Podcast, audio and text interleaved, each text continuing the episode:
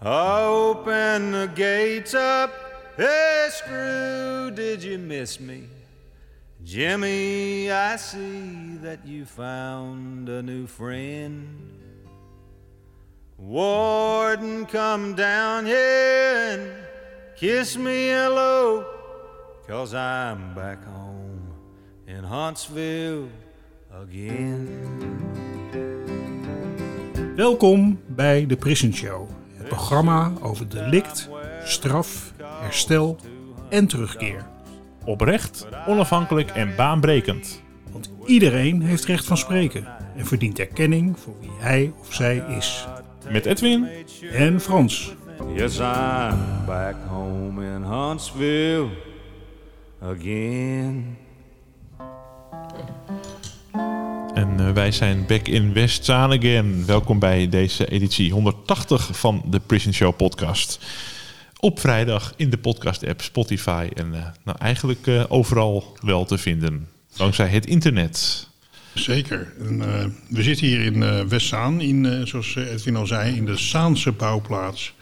Eh, wat een bijzonder clubhuis aan het worden is van niet alleen de Prison Show, maar van allerlei andere activiteiten van de Stichting Herstel en Terugkeer. Eh, hele, hele fijne plek. En eh, ja, ik zie eigenlijk wel uit naar mijn gesprek van zometeen. Ik ook, want eh, we gaan onze gast van deze week introduceren. Gedetineerden en hun naasten ervaren een behandeling die je in veel gevallen kunt duiden als een schending van de menselijke waardigheid en het overtreden van de wet, of in ieder geval de bedoeling daarvan. Naast vrijheidsbeneming zou een gedetineerde immers zoveel mogelijk contact met naasten en onbelemmerd bezoek moeten kunnen hebben. En daarbij in het algemeen alleen beperkt moeten worden als, de, als dat echt nodig is voor, het, voor een ongestoorde vrijheidsbeneming. En met respect worden behandeld. In de praktijk is juist sprake van allerlei beperkingen waarbij argumenten als veiligheid, personeelsgebrek, uw eigen veiligheid, de rust en orde en bezuinigingen als argument worden gebruikt. En talloze verhalen laten zien dat een respectvolle omgang met gedetineerden niet vanzelfsprekend is. Mirjam, Mirjam Jacobs, is filosoof, schrijver en psychosociaal therapeut. In haar boek Opgeschorte waarden in kamp en bias maakt Mirjam Jacobs een vergelijking tussen de kampstructuur van Auschwitz en de grondstructuur van het huidige detentiesysteem in de Verenigde Staten. Wat is het verschil in menselijke waardigheid tussen Auschwitz en dit detentiesysteem als zij door dezelfde onderliggende structuur wordt vernietigd? Wat zijn de universele kenmerken van de grondstructuur van beide systemen? Inzicht in deze universele kenmerken kan ons ook meer leren over het Nederlandse detentiesysteem of vluchtelingencentra en leiden tot werkelijke verandering en daarmee tot een herstel van de menselijke waardigheid. Hartelijk welkom in de Prison Show, eh, Mirjam.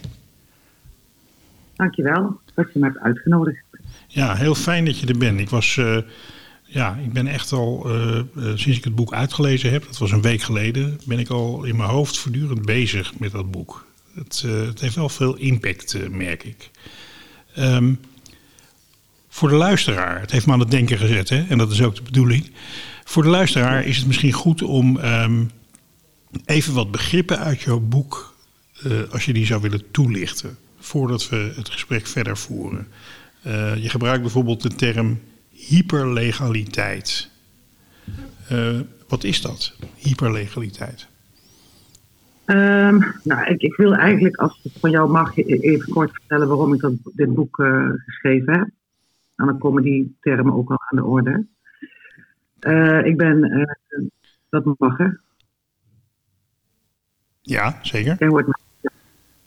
Nou, ik ben eigenlijk tot het schrijven van het boek gekomen omdat ik eh, ongeveer twintig jaar geleden heb ik eh, Auschwitz bezocht. En ehm, vier jaar, nou ja, ik kwam daar eigenlijk in een, in een, realiteit terecht eh, die totaal anders was als mijn eigen realiteit. Dat fascineerde me van wat is dit? Wat, wat, wat ervaar ik hier? Los van de feiten die we kennen, die we kunnen opzoeken en, en daar zien ik ervoer ook iets en dat kon ik eigenlijk niet nader omschrijven. Dat heeft me ook wel altijd bezig gehouden. En toen heb ik, uh, ik denk een jaar, uh, nou ik denk dat het iets van drie of vier jaar geleden is, weet ik niet precies, ben ik, uh, heb ik een gevangenis bezocht in Florida. En daar had ik dezelfde ervaring. En die, die was heel subjectief, en, maar ik had wel zoiets van wat, wat, wat aan overeenkomsten voel ik hier, ervaar ik hier. en dat was dus, zoals ik al zei, heel intuïtief. Want ik zag dus natuurlijk twee totaal verschillende systemen in twee totaal verschillende tijden ook. Hè. Eh, de eerste is natuurlijk in de oorlog en, uh, in 40, 45. En dan heb het over een gevangenissysteem in tijd van vrede in Amerika. Dus dat is allemaal anders. Maar er, waren, er was intuïtief iets wat voor mij overeenkwam en ik kon dat niet duiden. En, maar ik wilde daar wel antwoord op hebben, want voor mij kwam toen de vraag omhoog is Auschwitz wel voorbij. En dan gaat het niet om het systeem zelf wat ik daar in Polen zag, maar de onderliggende structuren. Want ik had in de gaten, wel in de gaten dat het om een onderliggende structuur moest gaan. Dus die heb ik in feite van beide systemen heb ik die onderliggende structuur die wij niet kunnen zien en waar we misschien ook te weinig over hebben, uh, die heb ik onderzocht. Uh, en ik moest dat ook heel gedegen doen, want je het niet zomaar roepen van, oh ja, Auschwitz uh, is er nog steeds, want het is een heel beladen onderwerp, wat ook heel beledigend kan zijn voor mensen natuurlijk, die daaraan verbonden zijn. Dus ik denk, als ik zoiets zeg, moet ik wel verdomd goed weten wat ik zeg. Um, nou goed, ik heb, ik heb dus inderdaad beide, beide systemen of onderliggende structuren onderzocht. En wat ik ontdekte, nou, dan kom je dus al bij een term was dat de wet uh, hyperlegaal wordt uitgevoerd. Ook nu in Amerika en toen de tijd ook in, uh, uh, tijdens de Tweede Wereldoorlog. En met hyperlegaliteit bedoel ik dat je de wet eigenlijk op een hele overdreven manier toepast. Mm -hmm. je kunt zeggen van wetten zijn dus hyper. Hè, te, stel dat iemand hyperactief is, dan is hij te actief. Nou, hyperlegaal. En legaal zit dan het woord daar zit de wet in, hè, legaal. Iets is legaal of niet. En hyper is dan te legaal eigenlijk. Zo zou je het eigenlijk kunnen zeggen. Um, in, de, in mijn onderzoek kwam naar boven dat ik vond iemand, een Amerikaanse, die daarover schreef, over die hyperlegale wet. En zij zei, de wet is op zichzelf hyperlegaal en ik was het daar niet helemaal mee eens. Uh, want ik dacht, als de wet hyperlegaal is, dan kan je hem veranderen naar gewoon legaal.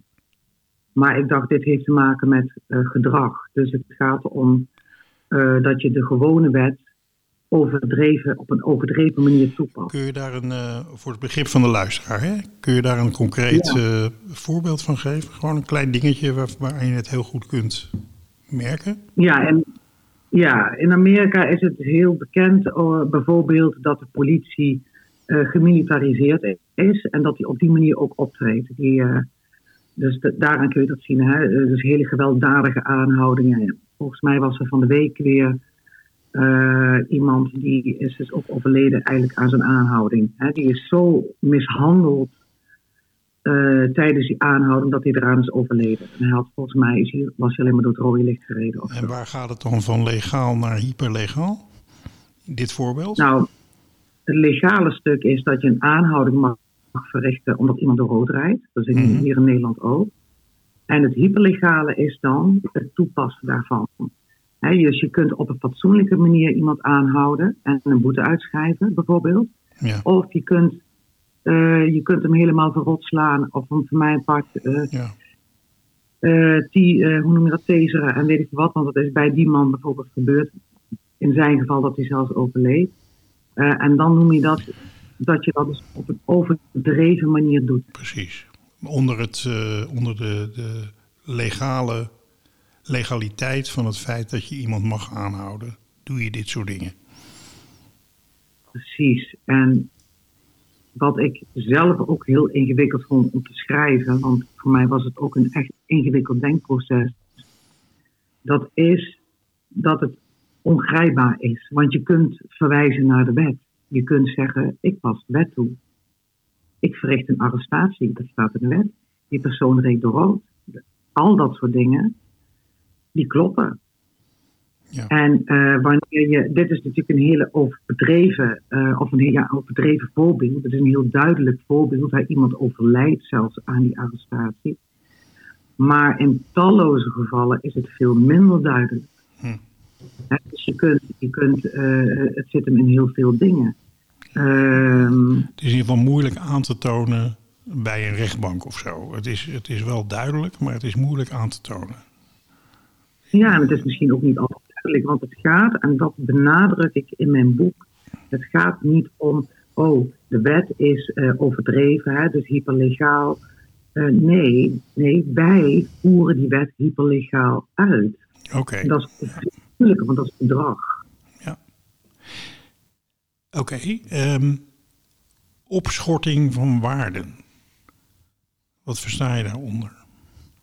Ja, opschorting, nou ja, dat is natuurlijk niet iets wat, waar ik zomaar uh, één definitie van kan geven. Ik kan wel aangeven hoe ik daartoe gekomen ben. Dus dat ik erachter kwam, helder kreeg, dat waarden worden opgeschort.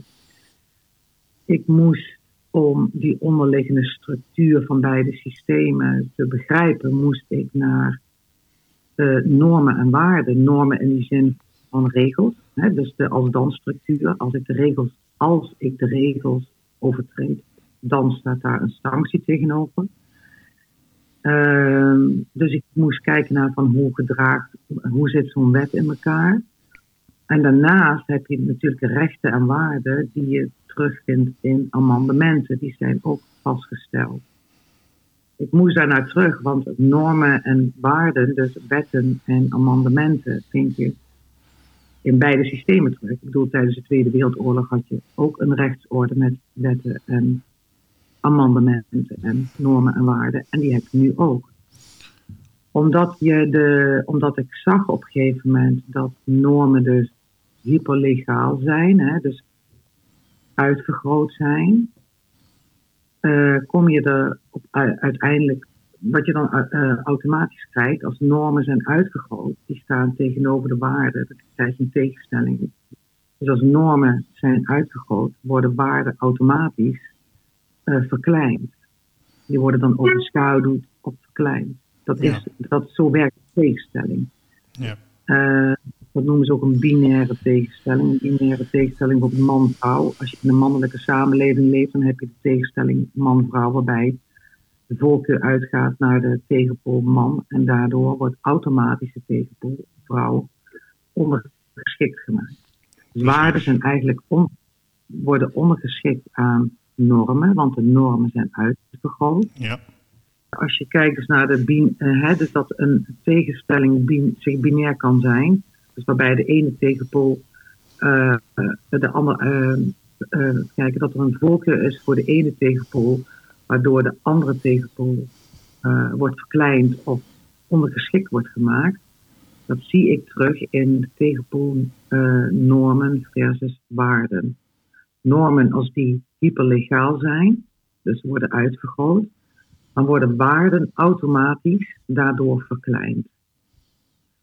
Dat zie ik ook terug in uh, hoe er wordt omgegaan in Amerika met amendementen ik heb me dus gericht, hè, dus, dus, dat is duidelijk, op het Amerikaans systeem. Dus ik heb die amendementen uh, bekeken die gericht zijn op die uh, gerelateerd zijn aan detentie, want daar gaat het over. Dus in mijn boek noem, benoem ik ook een aantal amendementen. En dan zie ik dat die uh, sowieso ondergeschikt zijn aan de normen. Dan zie ik ook dat daarin wordt gemanipuleerd. Want die amendementen die zijn doorgaans uh, subjectief bes beschreven. Er staan termen in die je ja, waardoor je dus krijgt dat waarden indirect worden opgeschort of een gedetineerde kan niet bij zijn eigen rechten en waarden komen. Ook dat is vrij ingewikkeld, omdat je ook hier kunt zeggen van het gaat allemaal een beetje stiekem. Hè? We hebben wetten en we hebben amendementen, dus we kunnen daarna verwijzen. En dat daarmee wordt gesjoemeld, dat is heel moeilijk aantoonbaar. Maar dat is precies de reden waarom mensen kunnen worden ontmenselijk. want, want eh, Frans, jij hebt het boek gelezen hè, en je gaf ook aan van, god, is pittige kost. Dat was het ook voor mij, want het is subjectief. Het is, daarom zeg ik ook, het boek biedt geen oplossing. Hè? Het boek uh, zet tot nadenken, hoop ik. En zelfs als iemand zegt, nou, ik ben het er niet mee eens, dan heeft hij er wel op. Wat ik, wat aanhaalde was van dat ik mijn boek niet heb geschreven als een oplossing, maar meer als uh, voor nadenken over dit soort onderwerpen. Uh, meer in de diepte. Omdat het, omdat het heel genuanceerd ligt. Omdat het om, om ja, onderliggende structuren gaat die je niet kunt zien. maar die wel zo'n systeem aan de oppervlakte wel aansturen. En wij reageren, wij hebben de neiging om te reageren op datgene wat we zien. Uh, maar datgene wat wij zien is eigenlijk een symptoom van een probleem wat we niet zien en dat ligt eronder. En dat is wat ik, probeer, wat ik in mijn boek heb geprobeerd aan te raken. Ik denk, als je, als je, wil, als je wil herstellen, zeg maar, dus een systeem herstellen, uh, maar dat is vaak op een persoonlijk niveau, maar dit gaat dan over een systeem. En als je een systeem aan de oppervlakte wil herstellen, dan, ben, dan denk ik zelf, maar dat is mijn eigen mening, maar dan denk ik dat je moet beginnen bij inzicht in het probleem dat daaronder ligt. Ja. Ja, voor mij is het. Uh, uh, ik begrijp het en ik, ik denk dat het ook, ook waar is en, en, zeer te respecteren wat je zegt.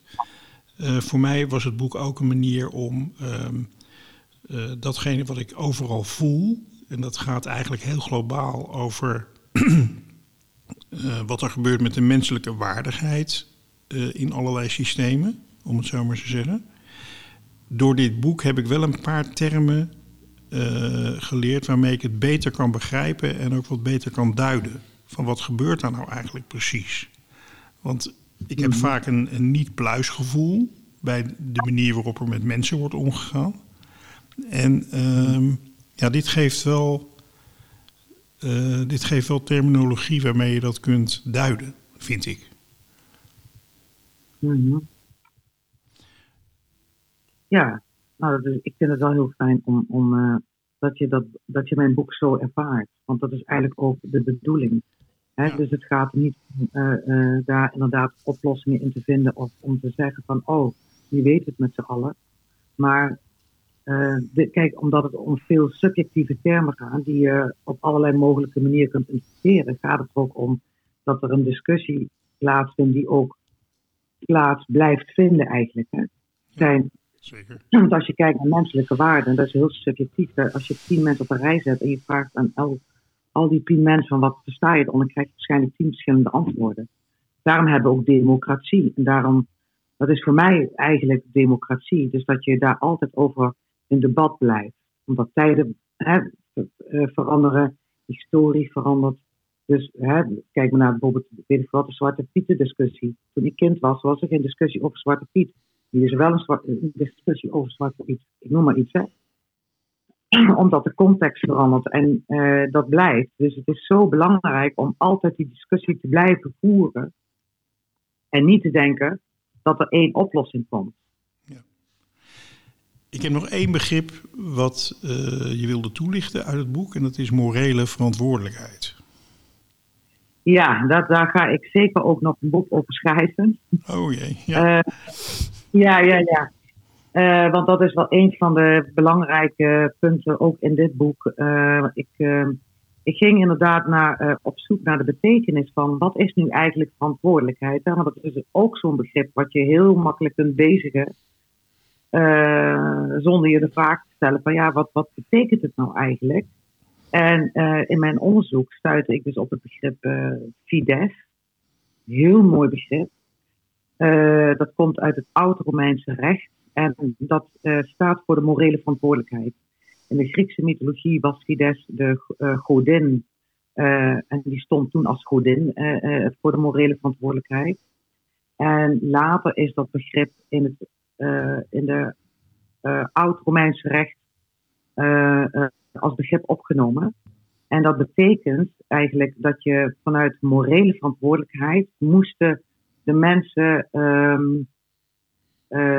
de, de, menselijke waarden van de gevangenen die ze hadden waarborgen. En uh, om die morele verantwoordelijkheid te kunnen nemen, eh, werd juist eh, eh, ehm, hun eigen, ehm, eh, hoe zeg je dat? Eh, hun eigen eh selfish, hoe zeg je selfish? Ja, ik heb laatst ik heb gisteren een boek moeten staan in het Engels. Ehm, Een om egoïstische kant. Een, een, een eigen... Egoïstisch is dat, ja. Precies.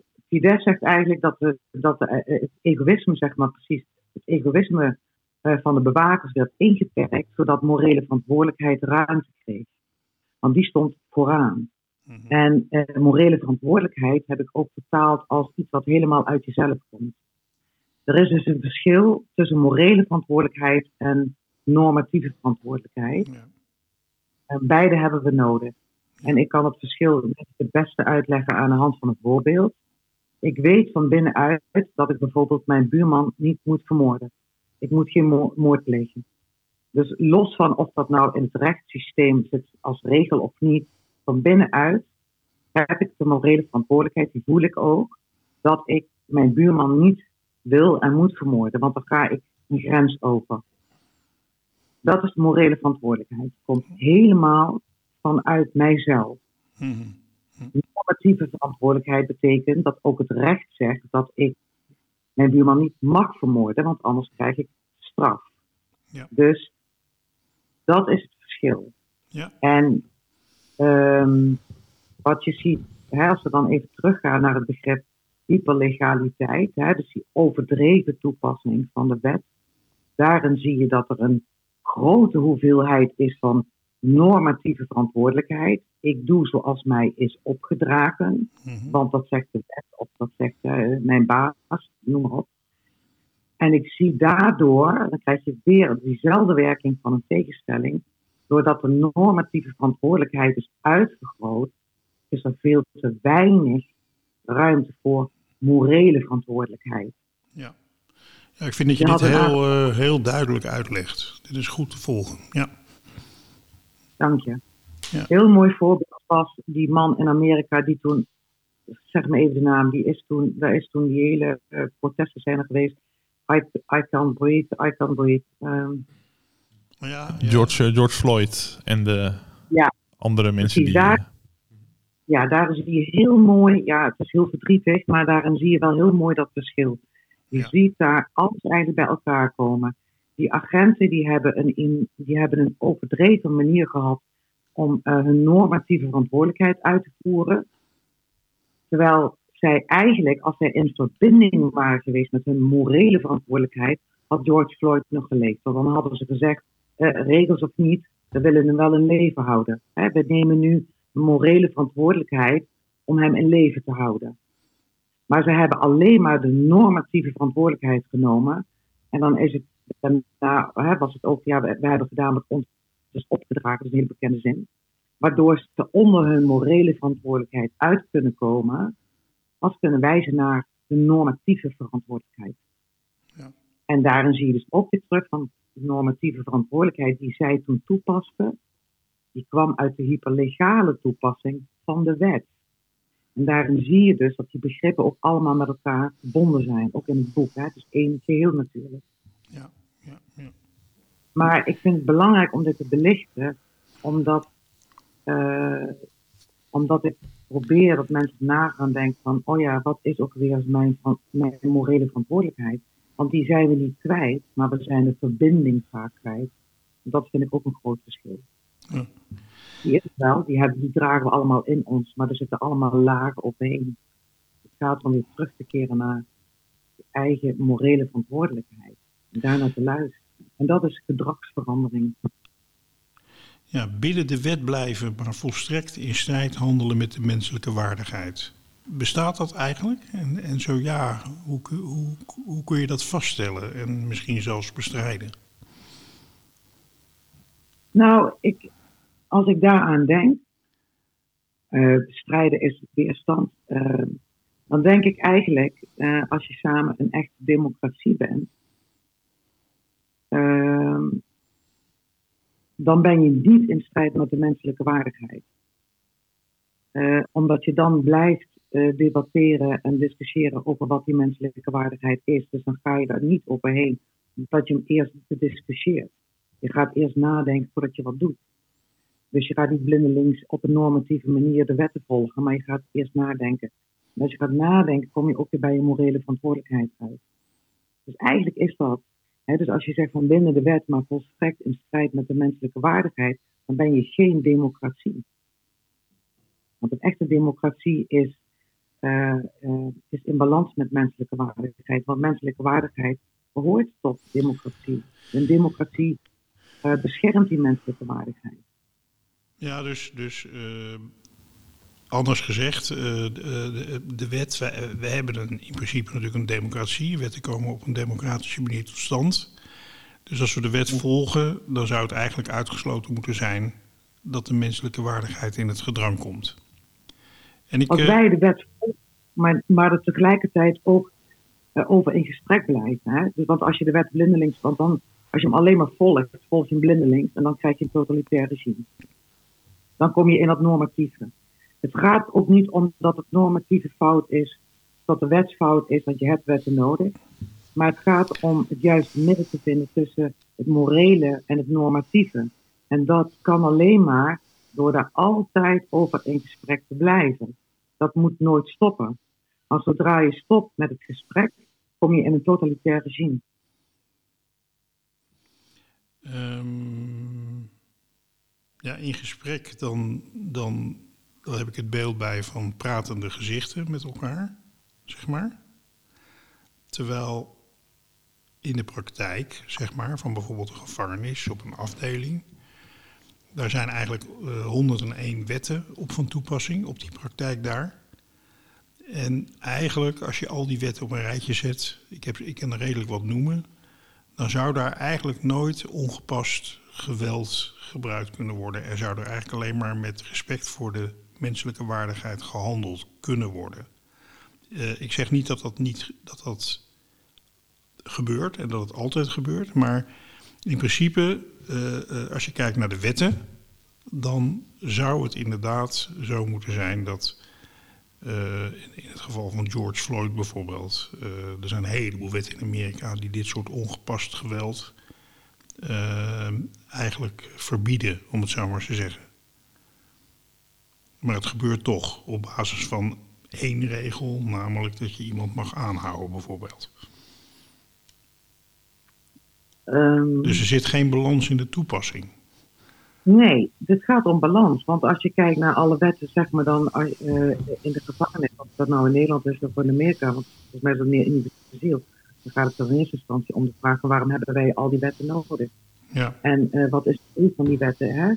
Uh, heel vaak wat je in Amerika ziet, en volgens mij ook hier, het woord veiligheid. Dat is af en toe een woord waar wat, wat misselijk van wordt. Dan, dan wordt er heel makkelijk gezegd, ja, dat is voor de veiligheid. Voor de veiligheid. Ja. is dat goed? is dat voor de veiligheid, of is het voor het gemak. Dat is ook eerlijk zijn, dat is ook moreel zijn. Dus gaat het erom van waarom hebben wij al die wetten nodig? Uh, wat, uh, welk doel dienen die wetten en welke doelgroep dienen die wetten? Ja. Daar eerlijk over zijn. Hè, dus, dus, gaat, dus daar gaat het om. En op welke manier staan ze inderdaad dan in, in verhouding tot het morele stuk?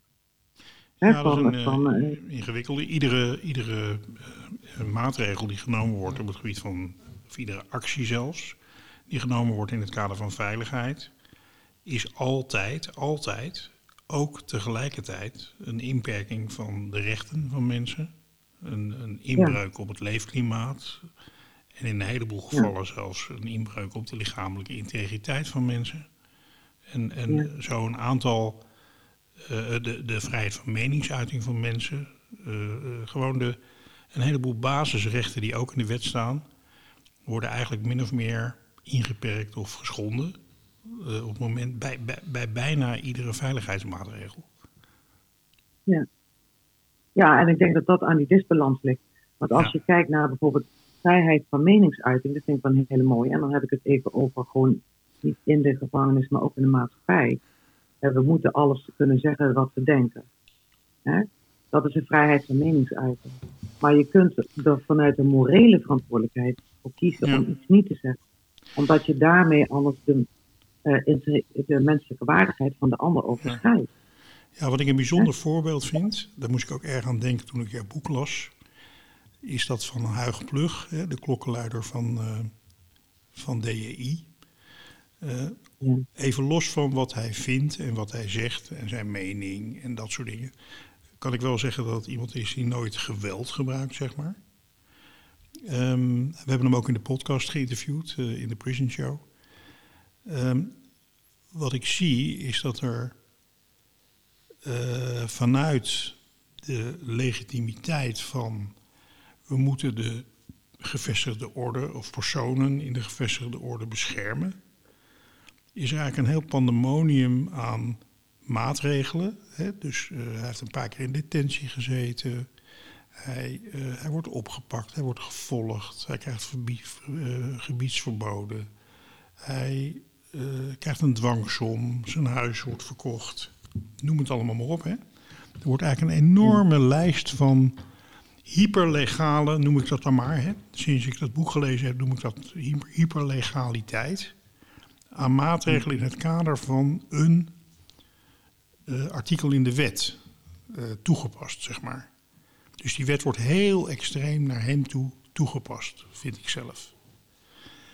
Uh, en tegelijkertijd mis ik in al die maatregelen van waar dan het OM en de rechter en de politiek aan meewerkt, ja, mis ik eigenlijk de balans met morele verantwoordelijkheid.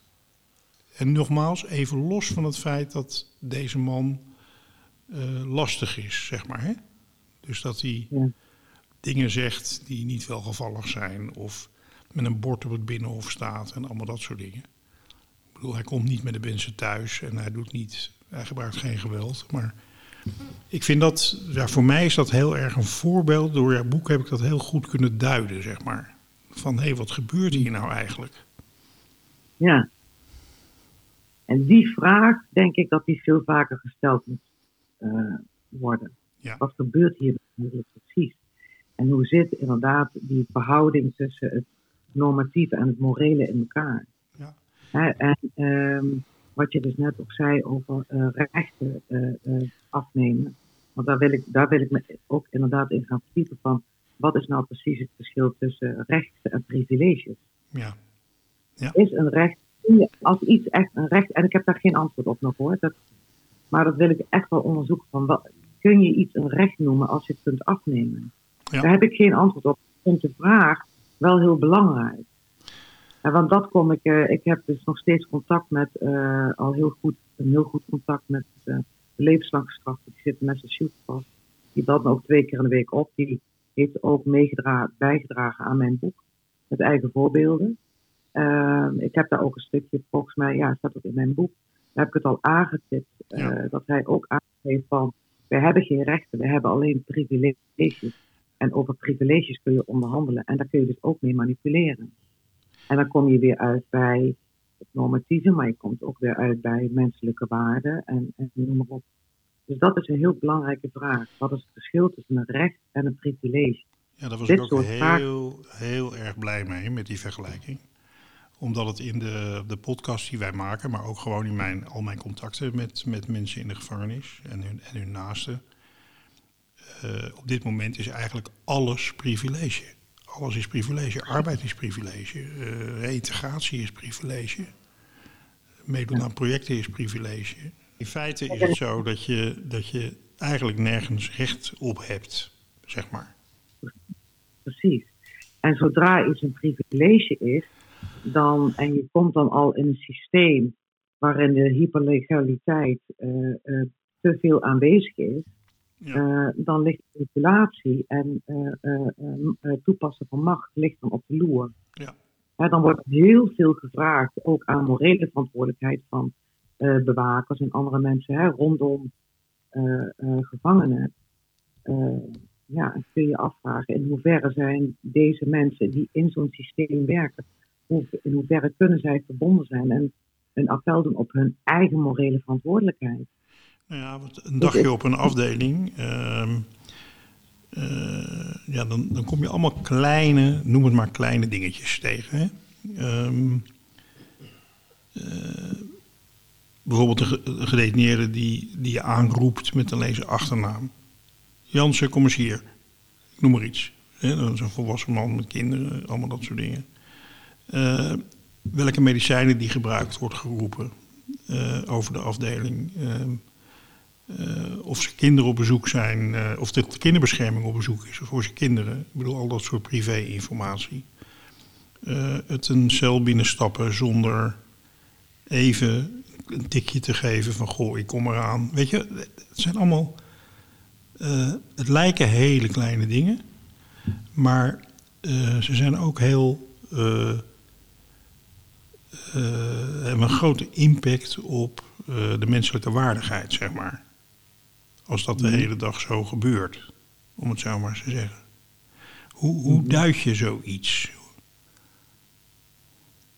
Nou, ik denk niet dat, hè, je geeft het ook al even aan, ik ben ervan overtuigd dat je niet kunt spreken eh, van grote of kleine schending- schendingen als het gaat om menselijke waardigheid. Mhm. Elke schending is even groot. Eh, in mijn ogen omdat het gaat om het schenden van het leven zelf. Hè, de, de waardigheid zelf. Die kun je niet, als je, daar, als je gaat spreken van kleine of grote schendingen, dan ga je in gradatie denken. En dat is levensgevaarlijk. Want op het moment dat je gaat denken over menselijke, het schenden van menselijke waardigheid en je gaat denken in gradaties, dan kun je ook gaan denken van nou, deze schending is klein, die kan wel.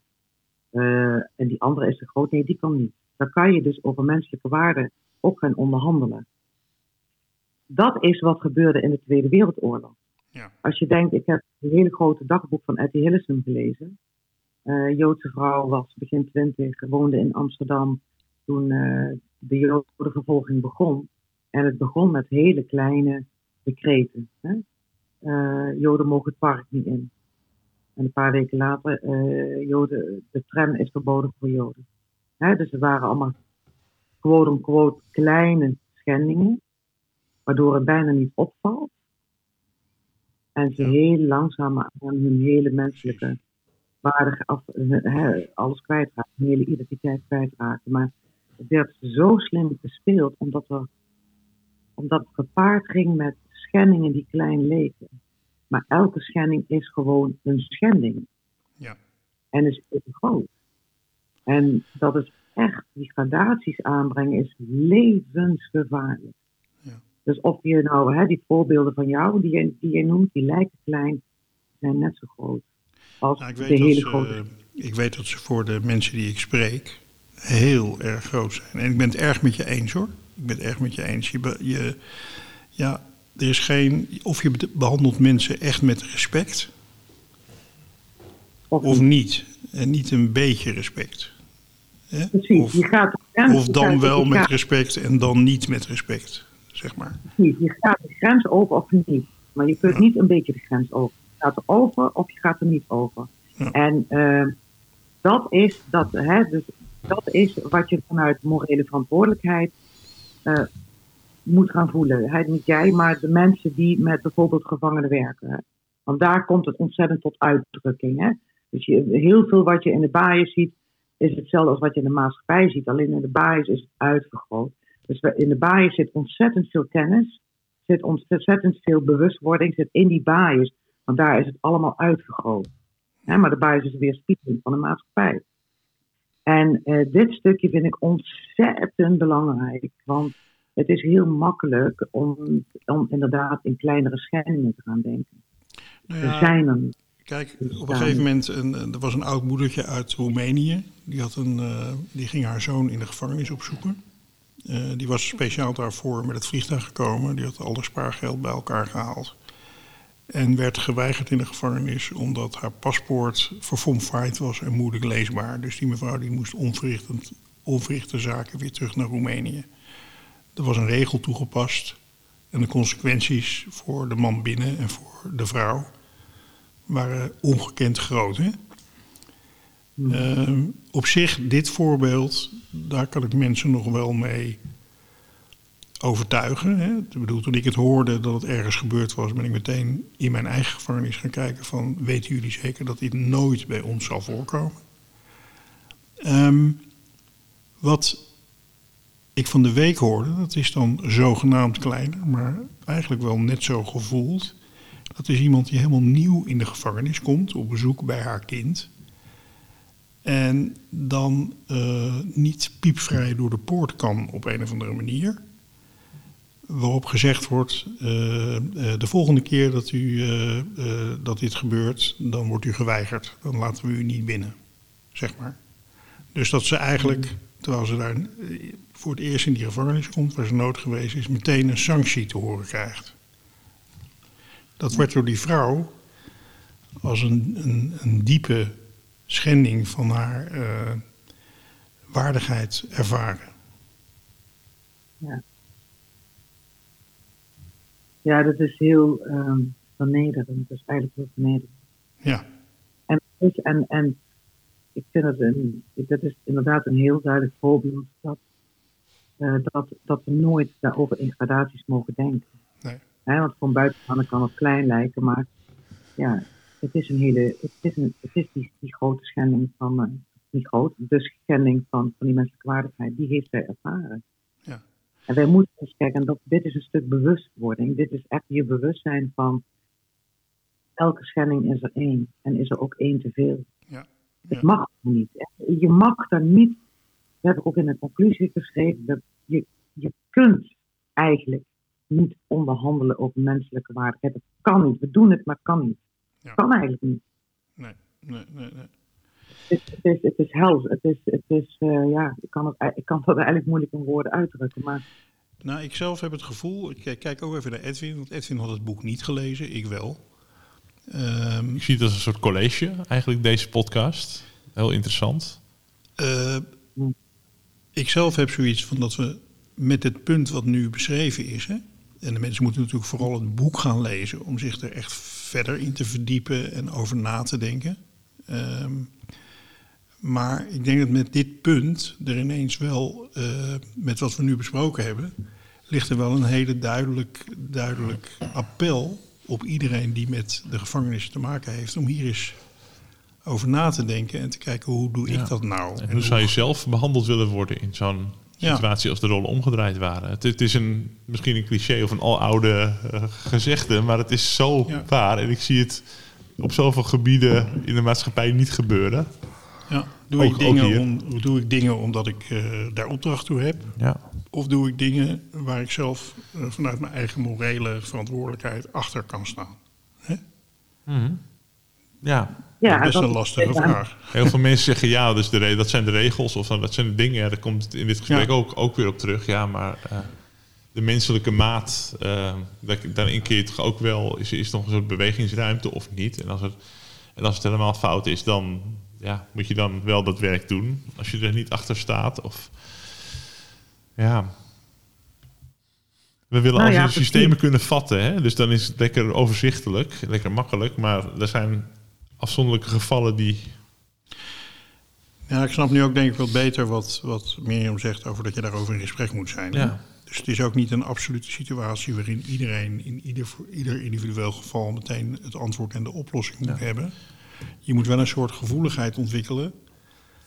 Eh, dat, er een, dat, er, dat er een kwestie ligt die je met Mhm. elkaar zou moeten bespreken. Van hoe gaan we hiermee om? Misschien een leuk voorbeeld. Ik heb laatst eh, voor mijn eh, andere werk ehm, een soort project was ik bij betrokken. Dat ging over integriteit bij overheidsinstanties.